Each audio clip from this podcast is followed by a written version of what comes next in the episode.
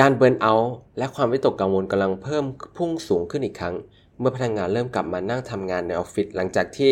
วิกฤตการณ์เริ่มคลี่คลาย หลังจากที่พนักงานอยู่ในสภาวะเก็บตัวมานานกว่า 1 ปีครับ แต่ผู้นำหลายคนเองก็ต้องผิดหวังครับ เมื่อพบว่าการกลับสู่ออฟฟิศของพนักงานเนี่ยกลับไม่ได้ผลลัพธ์ตามที่คาดหวังไว้ เพราะการเร่งให้ทุกคนกลับมาเจอกันได้อย่างเร็วที่สุดเนี่ยมันส่งผลเสียได้มากกว่าดี วันนี้เราจะมาพูดถึงสิ่งที่องค์กรสามารถทำได้ครับ เพื่อช่วยให้การปรับตัวกลับคืนสู่ออฟฟิศครั้งนี้ ส่งผลดีต่อทั้งองค์กร และพนักงานตามที่ตั้งใจไว้ It's time for a cup of culture podcast. Let's grab a cup and sit back. สวัสดีครับ ได้เวลาจิบกาแฟคุยกันเรื่องวัฒนธรรมองค์กรกับ A Cup of Culture แล้วนะครับ วันนี้แก้วที่ 264 อยู่กับผมเหมือนเดิมนะครับท็อปนัทวุฒินะครับรายงานของ m c k เคนซี่เมื่อช่วงต้นเดือนกรกฎาคมที่ผ่านมาครับเขาบอกว่า 1 ใน3ครับของพนักงาน มองว่าการกลับไปทำงานในออฟฟิศเนี่ยส่งผลเสียต่อสุขภาพจิตของพวกเขา ในด้านของทั้งความวิตกกังวล ความเครียดแล้วก็ความเศร้าหมองต่างๆ แล้วที่น่าสนใจคือปัจจัยในด้านสังคมครับที่ต้องกลับมาเจอหน้ากับเพื่อนร่วมงานอีกครั้งนึงเนี่ย ความเครียดและความวิตกกังวลเนี่ยครับส่งผลต่อประสิทธิภาพการทำงานของพนักงาน และก็แนวโน้มในการลาออกอย่างมากเลย เพราะอีกงานวิจัยหนึ่งครับของ Business Insider เขาบอกว่าพนักงาน 40%ครับเขาพร้อมที่จะลาออก ถ้าโดนบังคับให้กลับไปทำงานที่ออฟฟิศโดยเฉพาะพนักงานที่เป็นพนักงานอายุน้อยครับแต่แน่นอนครับความจำเป็นของหลาย ๆ ที่เนี่ยที่ต้องการกลับเข้าไปออฟฟิศก็เป็นเรื่องที่ปฏิเสธไม่ได้ครับดังนั้นคำตอบของประเด็นปัญหานี่ยจะไม่ใช่การยกเลิก การทำงานในออฟฟิศแต่เป็นการบริหารความเครียดและความวิตกกังวลของพนักงานในช่วงของการเปลี่ยนผ่านนี้ และถ้าเกิดทำได้ดีเนี่ยมันอาจจะเป็นโอกาสที่ทำให้ทีมสามารถเราปรับตัวได้ แล้วก็เห็นด้วยกับการกลับเข้าออฟฟิศมากกว่าเดิม วันนี้เรามีบทความจาก Harvard Business Review ครับ 5 วิธีในการรับมือกับช่วงเปลี่ยนผ่าน ที่จะทำให้พนักงานของเราเนี่ยกลับเข้ามาทำงานในออฟฟิศได้อย่างเต็มประสิทธิภาพ และเต็มไปด้วยพลังงานครับ ก่อนอื่นเลยนะครับ ข้อแรกนะครับก็คือว่า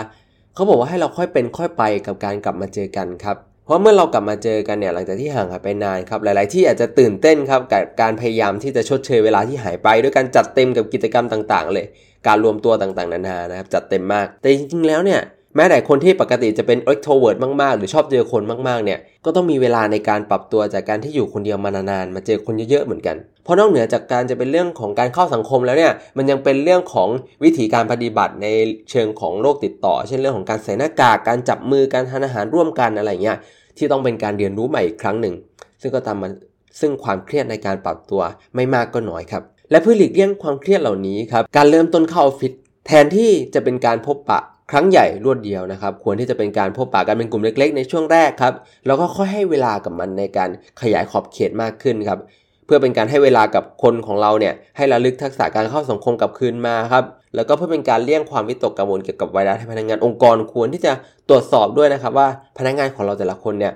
มองว่าขอบเขตความเหมาะสมแล้วมันอยู่ประมาณไหน เช่น ทีมงานหลายคนของเราอาจจะยังไม่สะดวกใจนะครับ กับการทานอาหารร่วมกันในห้องปิด อันนี้เราก็ต้องปรับแผนไปตามนี้เหมือนกัน ข้อ2นะครับถัดมาเลยก็คือเรื่องของเราต้องมีประเพณีของการเรียนรู้ร่วมกันครับ เพราะในช่วงระหว่างเวลาที่พนักงงานเรากำลังค่อยๆ ฟื้นตัวจากความเปลี่ยนแปลงนะครับ องค์กรสามารถช่วยได้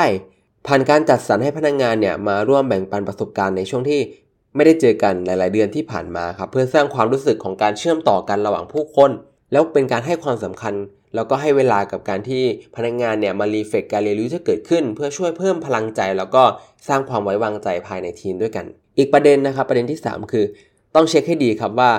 ระหว่างที่พนักงงานเนี่ยเขา work from home มีงานไหนที่งอกออกมาให้เขาไหมเพราะหนึ่งในสาเหตุของการเบิร์นเอาท์เมื่อกับออฟฟิศเนี่ยอาจจะมาจากการที่พนักงงานส่วนใหญ่มีงานและความรับผิดชอบมากขึ้นในช่วงของการ work from home ที่ผ่านมาครับ และความกลัวที่ว่าภาระงานที่เพิ่มขึ้นมาเนี่ย จากที่อาจจะเป็นเรื่องชั่วคราว พอกลับมาทำงานที่ออฟฟิศมันจะกลายเป็นภาระงานถาวรนะครับ ที่ทำให้พนักงานหลายคนเนี่ยรับไม่ไหว เพื่อหลีกเลี่ยงสถานการณ์นี้นะครับ องค์กรควรที่จะประเมินบทบาทความรับผิดชอบของทีมในปัจจุบันครับว่าให้พนักงานเนี่ยเขาเปรียบเทียบบทบาทตัวเองในตอนนี้ กับก่อนหน้านี้เนี่ยเพื่อดูว่ามันมีงานชิ้นไหนที่มันเพิ่มมาก